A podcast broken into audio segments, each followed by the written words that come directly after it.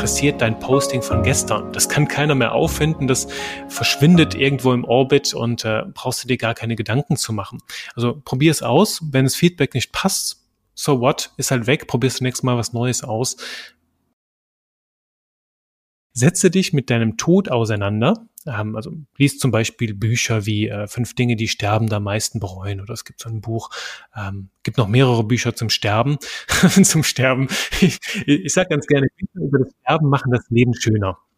Denn ähm, das war bei mir in der Persönlichkeitsentwicklung so der größte Durchbruch, mich mit meinem eigenen Tod auseinanderzusetzen. Und irgendwann, ich habe bei Genie und Wahnsinn auch mal eine Folge gemacht, die heißt äh, Der Tod als Sparringspartner. Also dass dein Tod das, was früher oder später unweigerlich uns allen passieren wird, ein guter Sparringspartner ist für das Leben.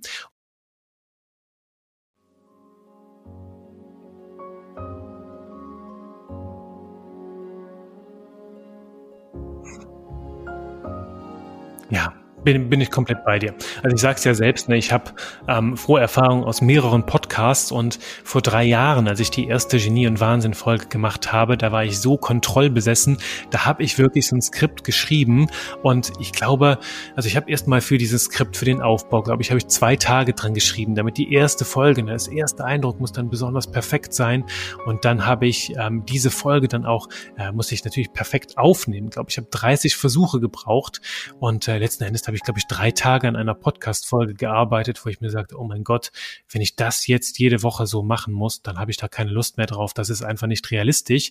Und so wurde es dann aber Stück für Stück, ähm, wo ich das, wo ich das vorbereitet habe. Also ich finde, eine gute Vorbereitung ist immer noch wichtig, damit auch Essenz reinkommt. Sonst äh, ist das so Larifari. Ähm, das mag ich halt nicht, wenn man meine Zeit verschwendet. Und darum die Dinge vorher auf den Punkt zu bringen, die, die Gedanken sortieren, damit du später auch weißt, worüber du sprechen willst.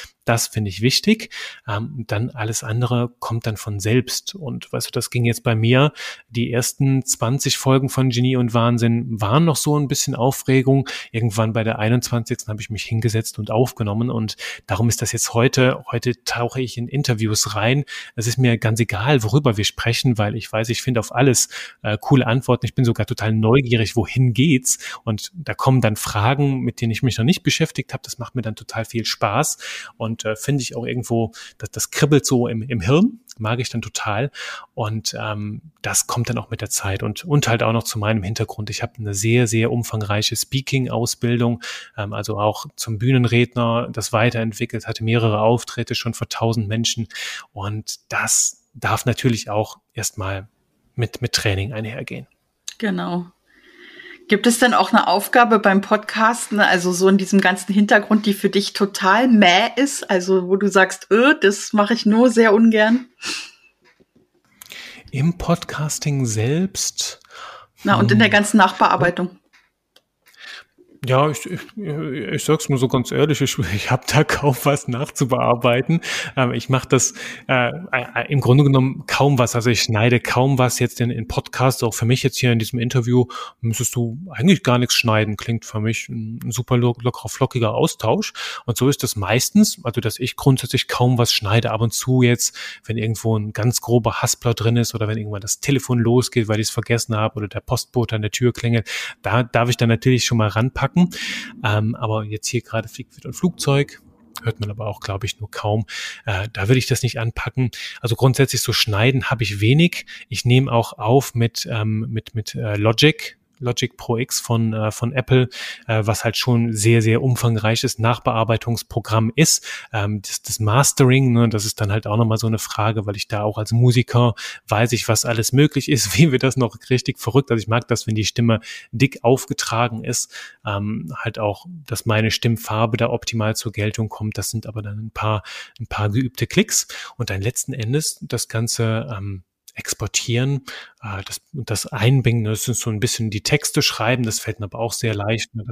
Also grundsätzlich ist das ein locker, flockiger Prozess. Nur auch da, ne, es hat sich eingespielt über die ganze Zeit. Ganz am Anfang, puh, das, das, das war echt ähm, Herausforderung zu wissen, was mache ich wo. Mittlerweile ist das so zur zweiten Haut geworden und mag den Prozess so rundum. Also was ich nicht so mag, ist dieses ganze Einpflegen von, von, ähm, von kleinen Beschreibungen und so danach. Dann darfst du noch ein bisschen anteasern. Das sind natürlich auch Verkaufstexte. Aber immer, wenn ich mir denke, das liest doch sowieso keiner. Also die Leute lesen vielleicht die Headline, vielleicht ein bisschen den Teasertext und dann braucht es keine langen Beschreibungen mehr. Äh, Mache ich aber auch gerne. Und ja, Spaß.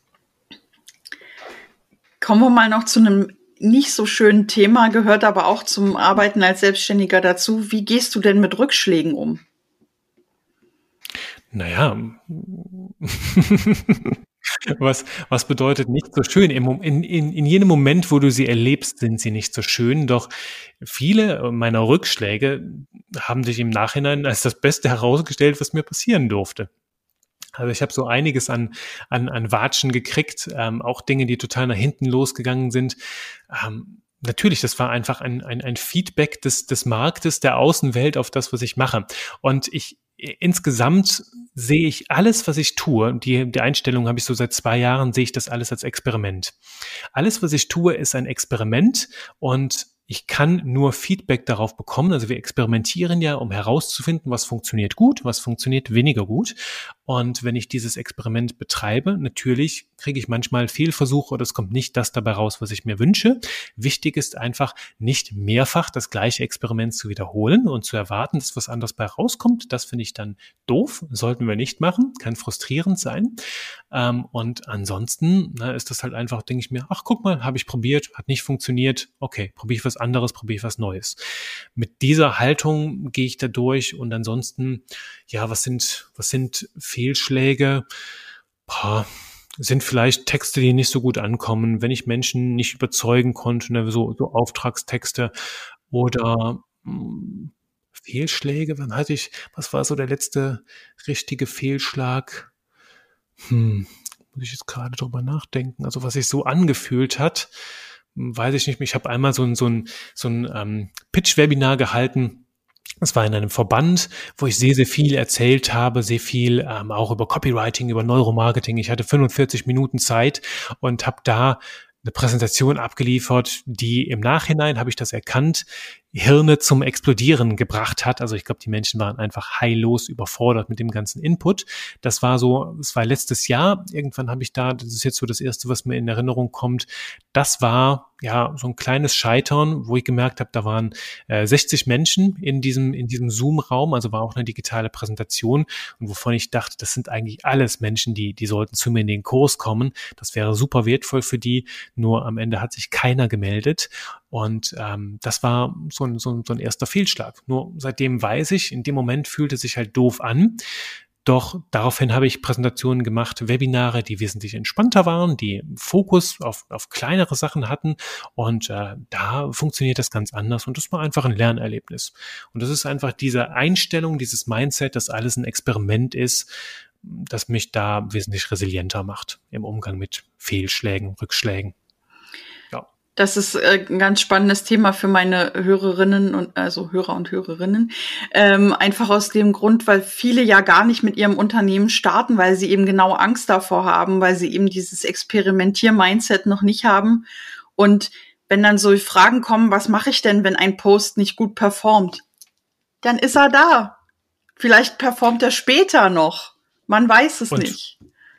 Und ich meine, jetzt, jetzt gerade so bei, bei Instagram zum Beispiel hast du ja über, über, über den Feed, ähm, du siehst ja halt auch die, die gesamten Beiträge, so der, der letzten, die, die letzten 10, 12 Beiträge. Wenn du halt weiter scrollst, noch mehr. Nur ganz ehrlich, wie viele Menschen machen schon das, das schon? Ne? Wie viele stöbern wirklich in deinen älteren Beiträgen? Und noch wilder ist es auf LinkedIn. Ähm, da bin ich auch unterwegs. Da wen interessiert dein Posting von gestern? Das kann keiner mehr auffinden, das verschwindet irgendwo im Orbit und äh, brauchst du dir gar keine Gedanken zu machen. Also probier es aus, wenn das Feedback nicht passt, so what, ist halt weg, probierst du nächstes Mal was Neues aus. Gar kein Ding. Und ich habe da, äh, du wolltest noch was nee, sagen? Nee, sag du. Ich habe geatmet. Ich, ich habe da, das geht jetzt vielleicht ein bisschen weit. Ähm, aber ich sag's trotzdem mal. Es ist eine sehr perverse Philosophie, die ich jetzt mitbringe, also pervers im Sinne von, sie weicht krankhaft von dem ab, was manche vielleicht normal finden. Doch ähm, ich sag da gerne, setze dich mit deiner Sterblichkeit auseinander.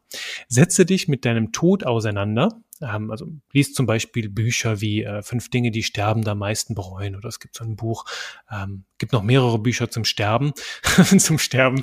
ich, ich sage ganz gerne, über das Sterben machen das Leben schöner. Denn ähm, das war bei mir in der Persönlichkeitsentwicklung so der größte Durchbruch, mich mit meinem eigenen Tod auseinanderzusetzen. Und irgendwann, ich habe bei Genie und Wahnsinn auch mal eine Folge gemacht, die heißt äh, Der Tod als Sparringspartner.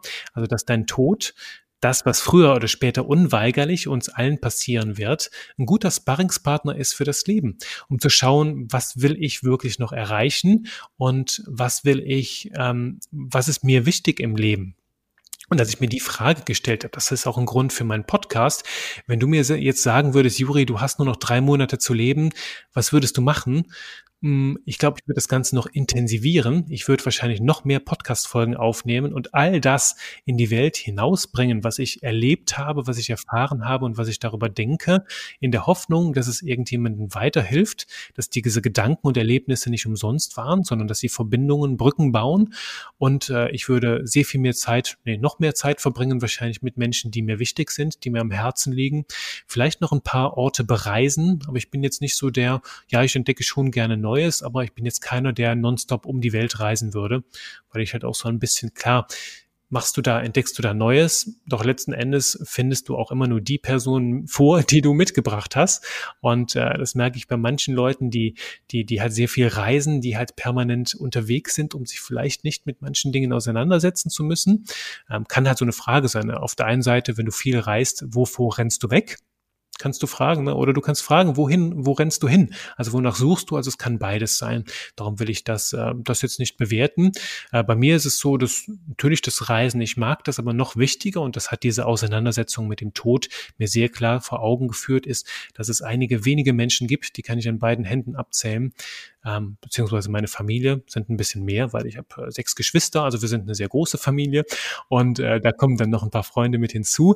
Ähm, sagen wir mal, an, an vier Händen kann ich die abzählen, also an, an Füßen, an Füßen und Händen kann ich die abzählen, sagen wir es so.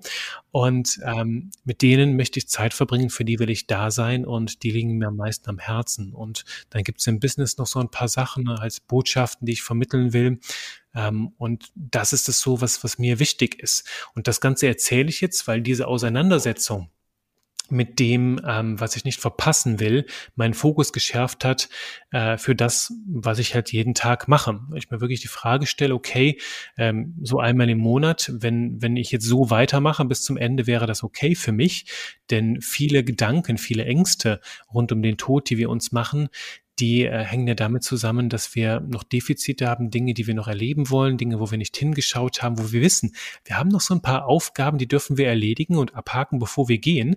Und je länger wir diese Aufgaben hinauszögern, desto mehr Angst haben wir, die irgendwann ganz zu verpassen. Und diese Haltung überträgt sich dann auch für mich ins Business, wo ich mir sage, so what, ich will das und das jetzt erreichen, das und das machen und das mache ich jetzt einfach und der Weg dahin, klar liegen da ein paar Hürden drauf, doch ich weiß, dass es ur, dass es sich urrichtig anfühlt, was ich jetzt hier gerade mache.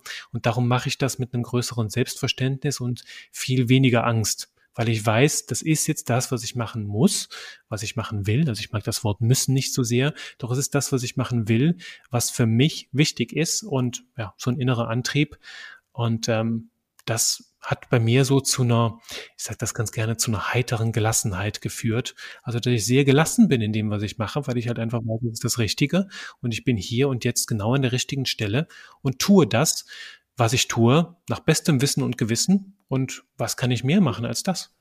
Richtig. Und gerade beim Stichwort Unternehmensgründung ist es immer ganz spannend zu sagen, ähm, man kann ein Unternehmen gründen, ohne große Risiken einzugehen, wenn man noch einen Vollzeitjob hat, dann in Teilzeit zu gehen mhm. und das nebenberuflich erstmal zu machen. Aber sich ja. dann nicht sein Leben lang fragen zu müssen, was wäre gewesen, wenn, und du hast es mal in einer Podcast-Folge gesagt, es ist hätte, hätte Fahrradkette. Was, was brauche ich denn noch mehr als äh, diesen Impuls zu haben? Dann ist ja irgendwas in mir drin, was mir sagt, ich will das und ich denke ja nicht über Sachen nach, die mir nicht wichtig sind. Und ich sage mhm. das im Coaching immer wieder, wenn, wenn ich etwas habe, was mir wichtig ist und wofür ich brenne, wäre das größte ja. Scheitern, es nicht zu tun und sich sein Leben lang zu fragen, was wäre gewesen, wenn. es zu machen und dann zu merken, hey, es, es war nicht meins, es hat nicht funktioniert oder ich habe vielleicht nicht genug Geduld dafür oder mein Umfeld reflektiert mhm. mir nicht, dass das funktioniert, ähm, dann ist es okay, das auch wieder einzustellen und wieder in die Vollzeit ins Vollzeitangestelltenverhältnis zu gehen. Aber viele denken immer noch, Unternehmensgründung ist absolutes Risiko. Ähm, du musst unheimlich viel Geld in die Hand nehmen. Mhm. Gewerbeanmeldung und alles andere kommt von selbst. Also bin ja nicht mal ein Gewerbe als Freiberufler. Ja, also, eben das. das das ging dann noch entspannter. Und weißt du, das, das, was ich bei diesem ganzen Kopfkino halt auch erkannt habe, ne, sehr, sehr schnell nach der Gründung, dass viele Dinge einfach anders kommen, als wir sie in unserem Kopfkino ausmalen. Ich hatte dann Freunde, die sagen, ah, mit Steuer und Buchhaltung, das ist alles so kompliziert und erste Kunden finden auch, Juri, mach das bloß nicht und so. Und das sind halt alles deren Erfahrungen, die vielleicht manchmal etwas limitierend oder begrenzend sind. Gleichzeitig hatte ich Freunde, die genau das Gegenteil gesagt gesagt haben, ne, die gesagt haben, Jure, das ist leicht und Buchhaltung, Steuer, total easy. Wo letzten Endes kannst du überlegen, was davon willst du glauben, welche Geschichte kaufst du. Und ich sage ganz gerne, ich kaufe lieber die optimistische, die positive und die ist letzten Endes dann auch für mich eingetreten, die ist für mich wahr geworden. Das, was du glaubst, wovon du überzeugt bist, macht einen sehr, sehr großen Unterschied, ne, wie du dich fühlst, wie du das Leben siehst. Und da finde ich es wichtig, halt auch sowas, wo du dich selbst begrenzt oder dir selbst Angst machst, das wirklich mal zu hinterfragen, ist das wirklich so? Weil Steuerbuchhaltung ist eine halbe Stunde im Monat, ist so easy, hat, hat null Probleme und mit, mit Kunden gewinnen. Ich meine, wenn du einmal startest, entwickelt das eine Eigendynamik und da passieren Dinge, die kannst du noch gar nicht zerdenken aus deinem sicheren Hafen. Und du weißt halt gar nicht, wie wird das sein.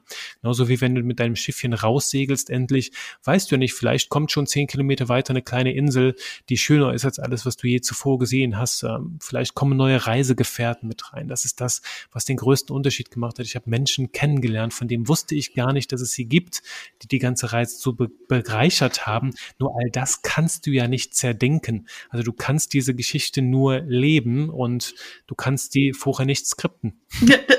da haben wir es wieder, aber du, du hast es gerade gesagt, self-fulfilling prophecy, ne? Das ist so dieses, dieses ja. ganz tragende Thema hinter dem ganzen Thema Unternehmensgründung und äh, äh, eigentlich hinter unserem ganzen Leben. Und ich mag dieses Bild, was du gerade aufgemacht hast, dass das Leben wie so eine Zugreise ist. Es gibt halt Menschen, die steigen irgendwann wieder aus, dann steigen aber neue Menschen ein und ich kann nur sagen, die Menschen, die ich durch die Selbstständigkeit schon kennengelernt habe, äh, inklusive dir, sind eine Riesenbereicherung einfach. Und man nimmt da so viel mit, man kann sich so, so weiterentwickeln. Und das ist einfach, es bringt auch einfach Spaß. Und da ist wieder das Stichwort vernetzen.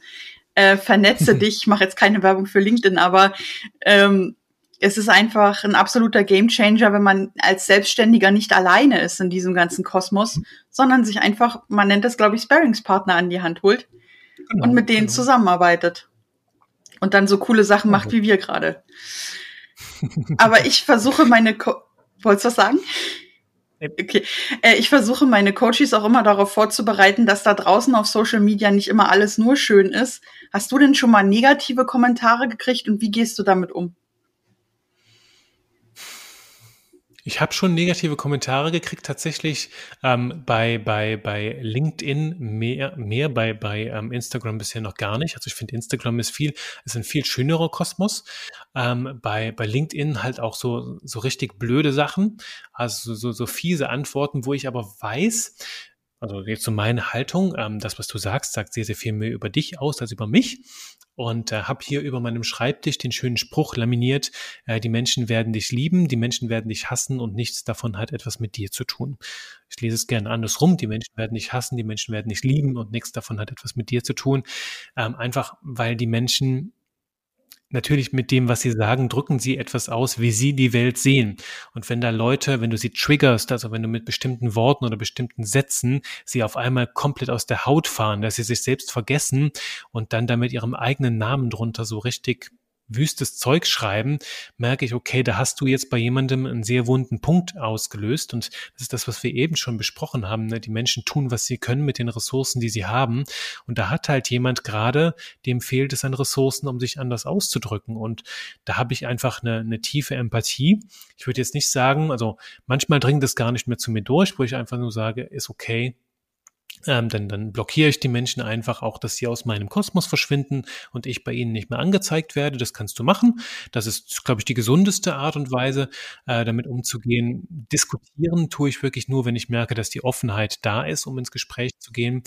Und ähm, ansonsten habe ich da auch, weißt du, das ist wieder so eine Mindset-Sache, mit zu überlegen, das hat nichts mit mir zu tun, weil es gibt 99 Prozent der Menschen, die fühlen sich bereichert dadurch, ne, denen gibt das etwas und äh, warum sollte ich an dem zweifeln, was ich tue, nur weil ein, weil es ein, einige wenige Ausreißer gibt, die sich jetzt durch ihre persönliche Geschichte da besonders getriggert fühlen.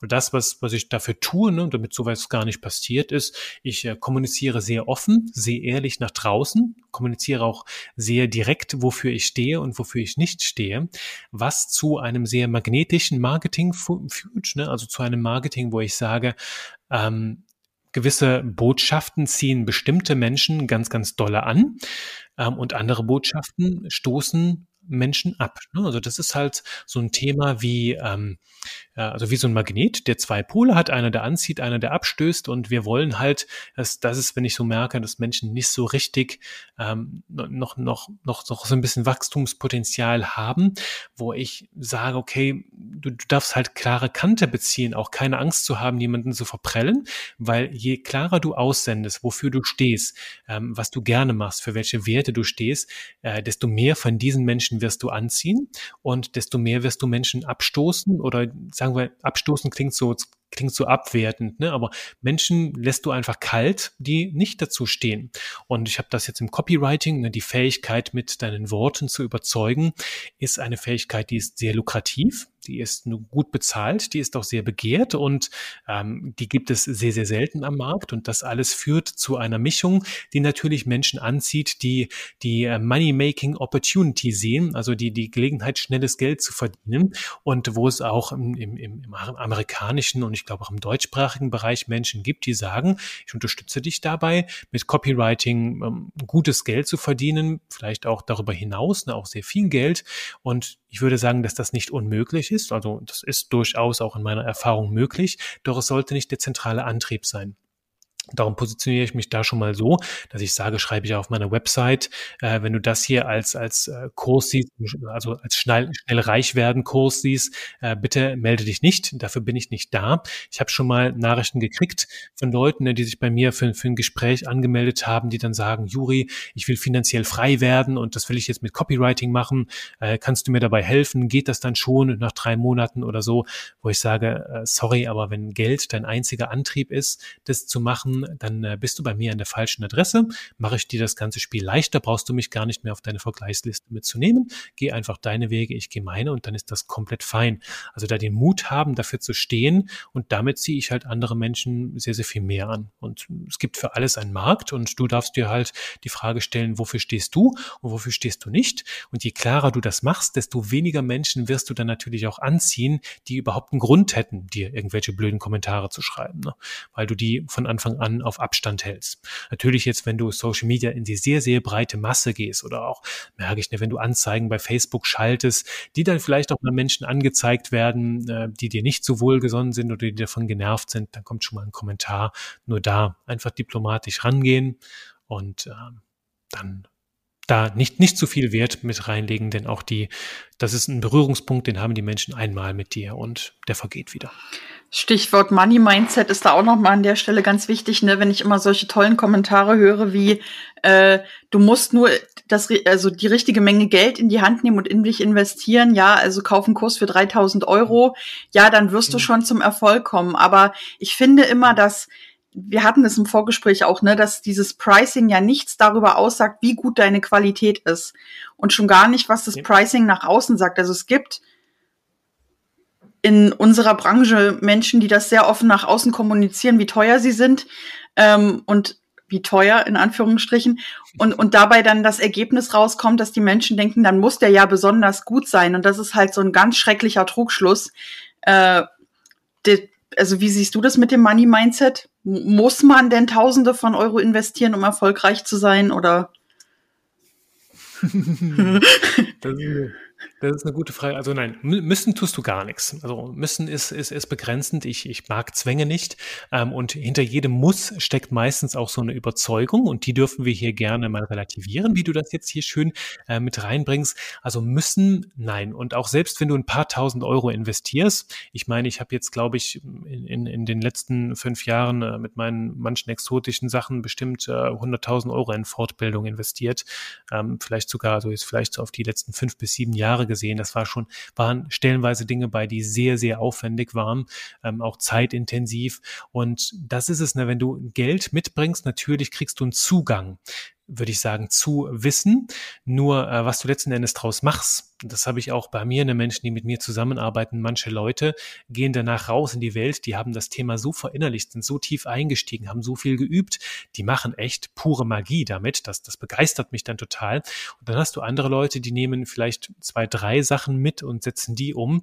Und je nachdem, wie stark du in die Umsetzung gehst, hat es auch andere Ergebnisse. Denn natürlich können die Menschen dir einen Zugang schaffen, doch umsetzen, das darfst du immer alleine alleine und beziehungsweise in Begleitung, dir also diesen Schritt darfst du noch selbst machen. Und darum kannst du beim Coaching auch niemals fertige Ergebnisse verkaufen. Du kannst, du kannst äh, Opportunities, also wie nennt man das, Möglichkeiten, Möglichkeiten verkaufen, Optionen und ähm, die können die Menschen ergreifen an deiner Seite, dass dann halt den Weg gehen oder halt auch nur zu einem gewissen Grad. Und das sehe ich dabei, also du kannst keine, keine Ergebnisse versprechen, weil es auch immer eine teilweise von den Menschen selbst abhängt. Und wie kommunizierst du das jetzt? Ja, es ist letzten Endes eine Frage, wie du dich verkaufst. Ähm, und die, das ist häufig eine Frage ne, auch vom Problembewusstsein der Zielgruppe. Also wie wie groß ist das Problem, das du löst und je größer das Problem ist. Wenn wir jetzt zum Beispiel sagen, ähm, du machst ein, ein, Social Media Posting und äh, da unterstütze ich dich jetzt dabei mit, mit, mit Copywriting, dass du davon äh, 20 Likes statt 10 Likes kriegst, hat das einen anderen Wert, als wenn ich jetzt zu einem, zu einem Online-Shop hingehe oder zu einem großen Unternehmen und auf der Website die Texte überarbeite und plötzlich macht das Unternehmen äh, statt 5 Millionen auf einmal 7 Millionen Euro Umsatz im Jahr und das ist ein ganz entscheidender Hebel. Und da ist ein ganz anderer Wert dran. Das heißt, je nachdem, welches Resultat, welches Endergebnis du verkaufst, kann das auch mehr wert sein. Hängt natürlich davon an, kannst du die Menschen letzten Endes auch zu diesem Endergebnis hinbringen. Also das ist so eine, so eine Wertkommunikation.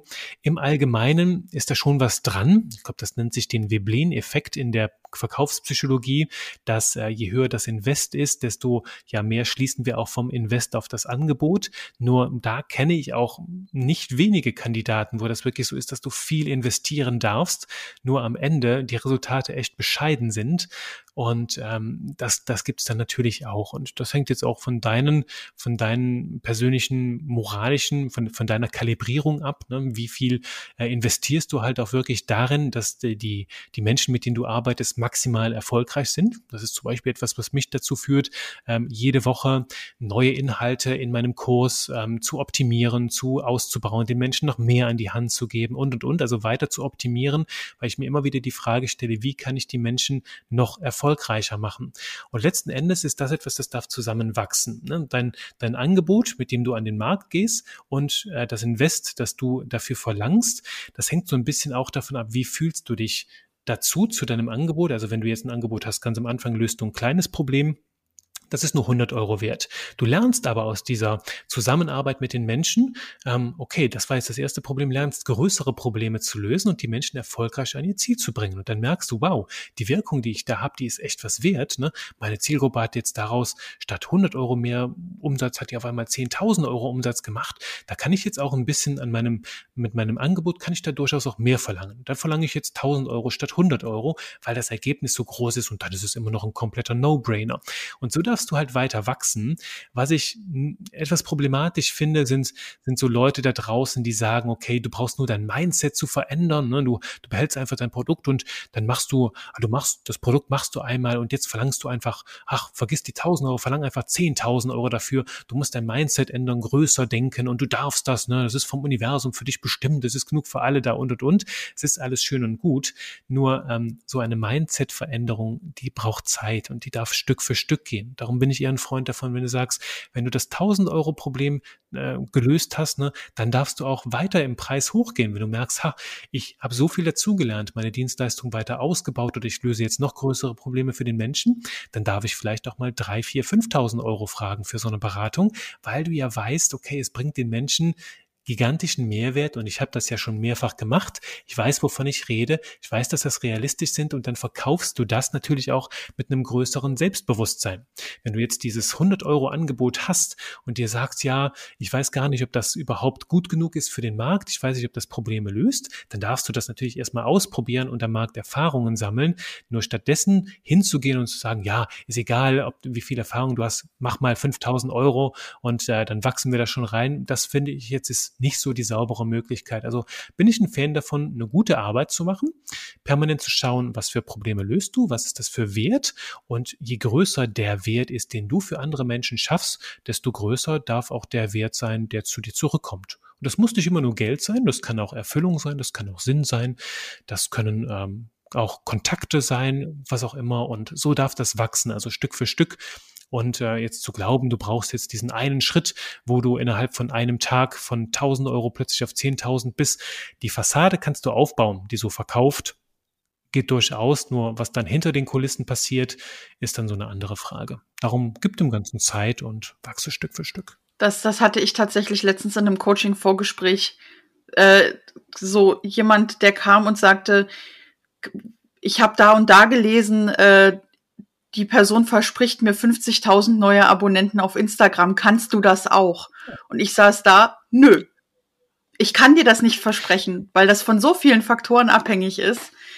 Äh, wer sowas verspricht, der ist für mich äh, moralisch nicht sauber. Also sorry, aber Ja. Das ist die da, da würde ich dann halt einfach auch hingehen und sagen, oh, das klingt spannend. Also ich habe keine Ahnung, wie die das machen, aber wenn die das schon so versprechen, würde ich dir vorschlagen, geh mal einfach hin und mach das und erzähl mir danach, wie es war.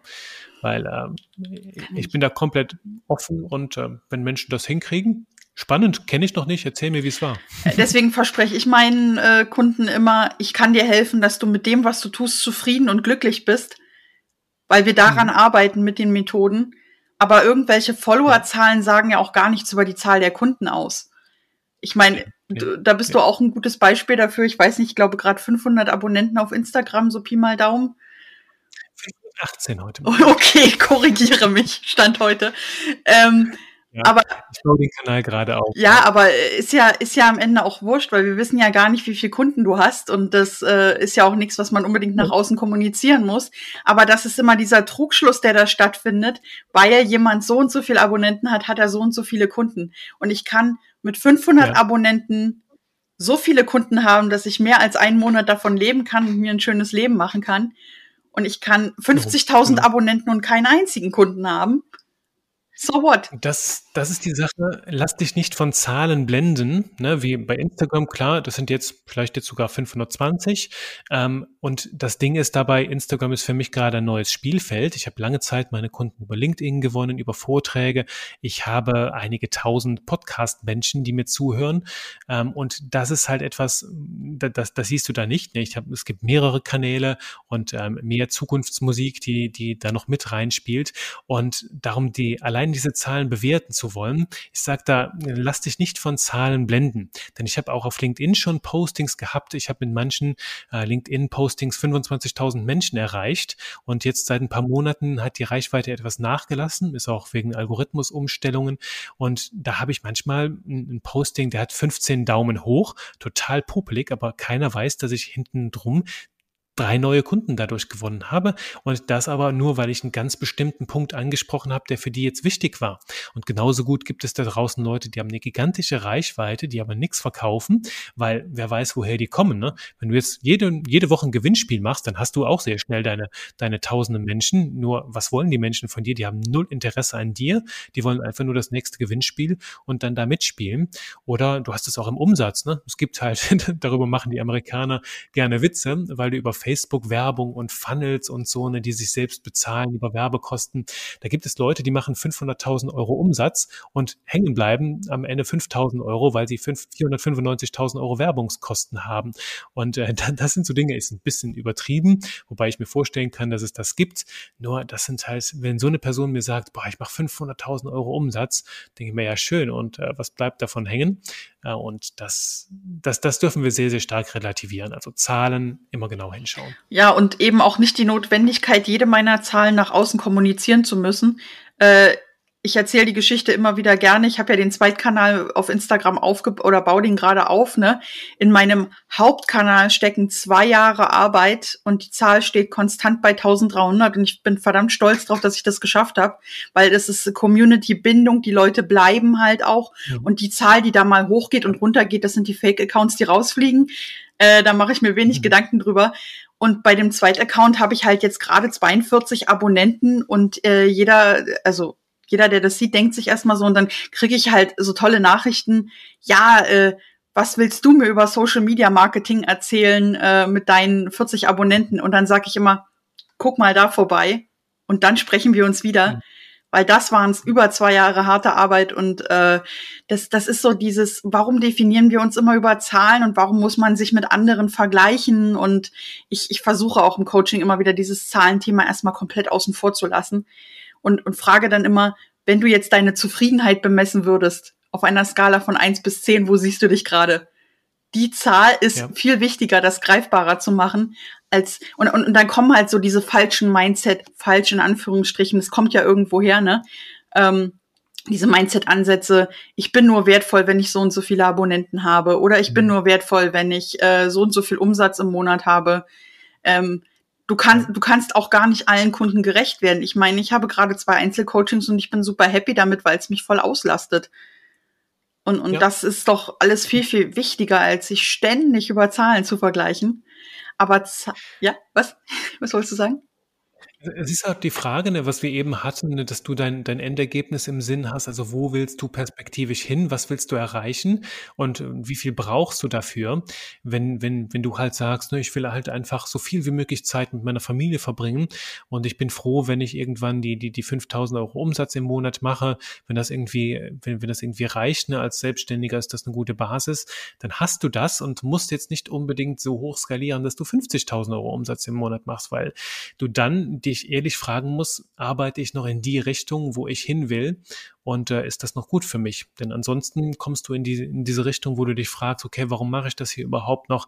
Und äh, kriegst Schweißperlen auf der Stirn, wenn du, wenn du halt mal das, das Gefühl wieder dafür spitzt, wo, wo du wirklich hin willst, ne, was dir wirklich wichtig ist im Leben. Ja, das, das ist dieses, ähm, dieses Skalieren, das wird immer so in hohen Zahlen auch berechnet, ne? Also dann, äh, wenn ich, also wenn ich skalieren höre im Social Media Marketing, denke ich mir immer so, arr, Nackenhaare stehen, äh, kann ich überhaupt nicht, äh, kann ich überhaupt nicht hören. Und äh, da ist es halt immer wichtig, was man für eine Definition vom Skalieren hat.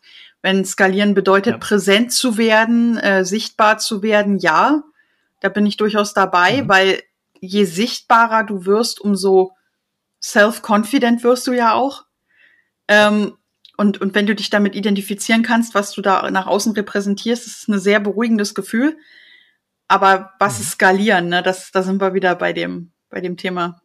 Ja, ich würde sagen, es ist so grundsätzlich, dich immer mehr rauszunehmen aus der Gleichung, ne? also die Zeit gegen Geld Gleichung zu optimieren. Und du kannst natürlich, ne, kannst du größer werden, kannst sagen, irgendwann ist es die, die, die, die, die Madeleine GmbH, wo du halt zehn Leute hast, die Social Media Beratung für dich machen und äh, du bist irgendwie da drüber und, und bist der Kopf des Ganzen und, und baust das weiter aus. Ne? Das ist die eine Möglichkeit. Du kannst aber auch skalieren, indem du sagst, ich habe grundsätzlich jeden Monat nur vier Kunden und äh, die habe ich ganz am Anfang Anfang für 1000 Euro verkauft und mittlerweile bin ich so begehrt, so wertvoll, ähm, dass ich äh, 10.000 Euro pro Kundin bekomme und äh, geht, geht sogar noch weiter. Ne? Also es gibt Menschen, die sind bereit, auch 50.000 Euro für eine Leistung äh, zu investieren, wenn das Endergebnis sich lohnt, ne? also wenn das, wenn das im Verhältnis ist. Und dann kannst du auch sagen, ne? du bist dann von 4.000 Euro auf 200.000 Euro im Monat gekommen und auch das ist eine gewisse Skalierungsform und in die Richtung kannst du auch arbeiten. Ja, es darf nur nicht falsch interpretiert werden, wie es der breite Massenmarkt gerade gerade gerne hören möchte. Ne? Ja. Wir könnten, glaube ich, noch stundenlang reden. Wenn ich auf die Uhr gucke, sehe ich, dass wir bei fast anderthalb Stunden sind. Und deswegen stelle ich dir jetzt die letzte Frage, unfortunately. Gibt es etwas, was du meinen Hörer, Hörern und Hörerinnen noch mit auf den Weg geben möchtest? Puh. Also ich habe jetzt Juhu gesagt, weil ich jetzt mir dachte, okay, jetzt kommt so eine sehr stimulierende Frage. Die ist es auch. Äh, ich habe ja so viel, was ich noch mitgeben könnte. Ähm, aber unterm Strich ist das halt auch das, das Motto, das ich am Ende von, von Genie und Wahnsinn gebe, ne? trau dich du zu sein, trau dich deins zu machen, halte den, den Tod als Sparringspartner im Blick, der gibt dir sehr, sehr viele klare Fragen und was mir geholfen hat, ne, behalte das, das, das Menschenbild in der Erinnerung, die Menschen tun, was sie können mit den Ressourcen, die sie haben. Und ob sie dich lieben oder hassen, nichts davon hat etwas mit dir zu tun, sondern sehr viel mehr mit ihnen. Darum bemühe dich darum, guten Wert in die Welt zu bringen, denn je mehr Wert du für andere gibst, desto mehr Wert kommt auch zu dir. Mach das aus vollem offenen Herzen. Und ich habe so eine Sache, die ähm, so, so ein Zitat, das ich ganz gerne mitgebe. Ich weiß aber gar nicht mehr, ob ich das jetzt noch finde, ob ich darüber darauf komme. Das habe ich mal so in Erinnerung gehabt. Das ist von ähm, von ähm, ähm, dem, dem Autor ähm, Aravinda Himadra heißt der. Und der hat mal sowas gesagt, ich komme jetzt nicht genau auf den Wortlaut, ähm, aber halt, hat halt gesagt, sowas in die Richtung, geh nicht durchs Leben, als wüsstest du schon alle Antworten, sondern geh als Frage durchs Leben. Also sei, sei keine Aussage, sondern sei eine Frage. Und das finde ich halt so spannend, diese, diese, dieses Mindset, auf welche Frage der Welt oder auf welche Frage des Lebens bist du die Antwort? Und ähm, sei dein ganzes Leben lang diese Frage. Und guck mal, also du kannst ja auch eine Frage sein und wirst immer wieder neue Antworten finden. Und diese Haltung finde ich ganz schön. Ich danke dir von ganzem Herzen für dieses Interview oder wie man in einer anderen Sprache sagen würde, danke well. ähm, ich glaube, es wird nicht das letzte sein, was man von uns gehört hat. Und ich äh, bin sehr, sehr gespannt, was da noch kommt und würde die Folge an dieser Stelle beenden und sage Bye und Shalom, Madeleine und Juri. Ciao, ciao, bye bye.